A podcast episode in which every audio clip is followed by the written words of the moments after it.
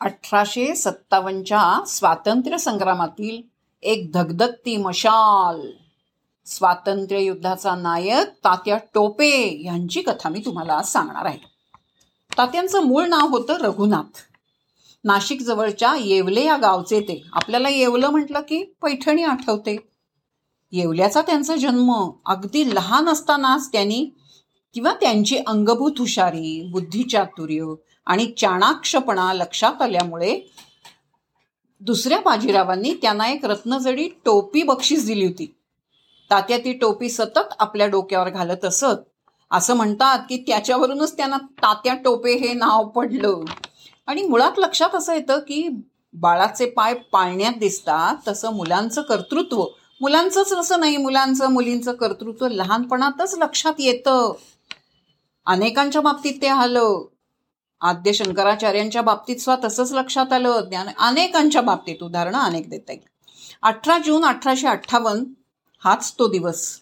या दिवशी रणरागिणी झाशीची राणी लक्ष्मीबाई नावाच्या एका हिरकणीनं आपलं पोर पाठीशी बांधून अखेरपर्यंत मेरी झासी नाही दुंगी असं पुकारून झुंज दिली.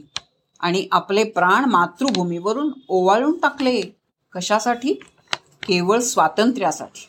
आणि अठरा एप्रिल एकोणी अठराशे एकोणसाठ हाच दिवस ज्या दिवशी एकोणीसशे सत्तावन्नच्या स्वातंत्र्य संग्रामातील धगधगत्या यज्ञ यज्ञकुंडामध्ये तात्या टोपे नावाची अखेरची समाधी पडली होती. काळ किती गेला मध्ये?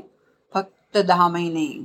राणी लक्ष्मीबाईच्या हौतात्म्यानंतर पुढचे दहा महिने सतत रात्रंदिवस तात्या टोपेंनी ज्या गनिमी काव्यानं धूर्तपणानं समर्थपणानं इंग्रज सेनेला झुंजत ठेवलं त्या त्यांच्या संघर्षाला खरोखर तोड नाही.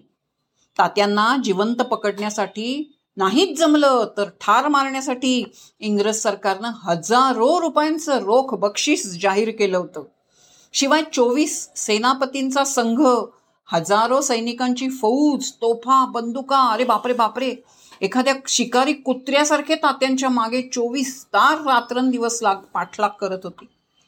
अनेक कर्नल्स लिडेल मार्क मी किती नावं सांगू? नाही मला सांगता येणार. इतकी त्यांच्या मागे नावं सांगावी तितकी लोक या शिवाय या हित यांच्या मागे लागलीच होती तात्यांच्या शिवाय.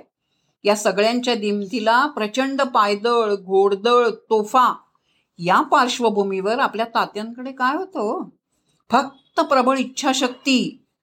या मा या मात्र या इच्छाशक्तीला कुठलंच मोजमाप नव्हतं इतकी अमाप अमेय होती ती. बास दुसरं काही नव्हतं त्यांच्याजवळ. स्वातंत्र्याच्या प्रबळ इच्छेखेरीज या इच्छाशक्तीच्या जोरावर तात्या संपूर्ण उत्तर भारतामध्ये मध्य प्रदेशात एखाद्या झंझावाताप्रमाणे गा कानपूर कालपी ग्वाल्हेर चंबळचं जराखोरं सगळीकडे हिंडले. किती नावं सांगू? डोंगर चढणं नद्या पार करणं. या माघाला या मराठी वाघाला ते करायचे काय की या मराठी शत्रूची एकदा जर संधी मिळाली की शत्रूची कापाकापी करणं गनिमी काव्यानं इंग्रजांचा शस्त्रसाठा आणि रसद घेऊन पसार होणं. जीवावर उदार होऊन हे करत होते. या मराठी वाघाला या काळामध्ये ना विश्रांती मिळत होती ना शांतपणा सतत ताणतणाव चिंता. इंग्रज सत्तापती सतत त्यांच्या मागे होते. ते त्यांची कोंडी करू पाहत होते पण तात्या दरवेळी कोंडू फेटून बाहेर फोडून बाहेर पडत. काही करून त्यांना नर्मदा नदी पार करायची होती आणि दक्षिणेत महाराष्ट्र गाठायचा होता. ही तात्यांची धडपड होती आणि इंग्रज सरकारला ती करू द्यायची नव्हती. कारण एकदा की तात्यांनी महाराष्ट्र गाठला तर मग त्यांना आकाश पातळ एक केलं तरी त्यांना इंग्रजांच्या ते हाती लागले नसते. पण पण तसं व्हायचं नव्हतं. नियचीला मनात काहीतरी वेगळंच होतं आणि तात्यांच्या लक्षात आलं आपण खूप थकलोय. प्रतिकार करणं शक्य नाही. म्हणून त्यांनी एकच केलं मनत सिंग नावाच्या एका माणसाला विचारलं की मी आश्रय घेतो थकलोय मी. आपलाच माणूस पण फितुरी हा आपल्या देशाला शाप आहे. आणि फितूर करणारा हा माझाच सिंग जो आहे त्याच्या मनामध्ये कली आणि सैतान दोघेही जागे झाले. त्यांनी त्यांना अशा जागी ठेवलं तुम्ही राहा मी निरोप पाठवतो असं म्हटलं. आणि मुळामध्ये फितुरी करून इंग्रजांनाही माहिती दिली. तात्या त्या दिवशी फक्त तात्या टोपे शांतपणे झोपले होते. जाग आली तर शत्रूंनी हेरलं होतं. आणि नुसतं हेरलं असं नाही अठरा एप्रिल एकोणीसशे एकोणसाठला. पेशव्यांचा हा पेशव्यांचा हा सेनापती महान क्रांतिकारक त्याला अधिनायक त्यांना देशासाठी मातृभूमीसाठी फाशी दिलं गेलं.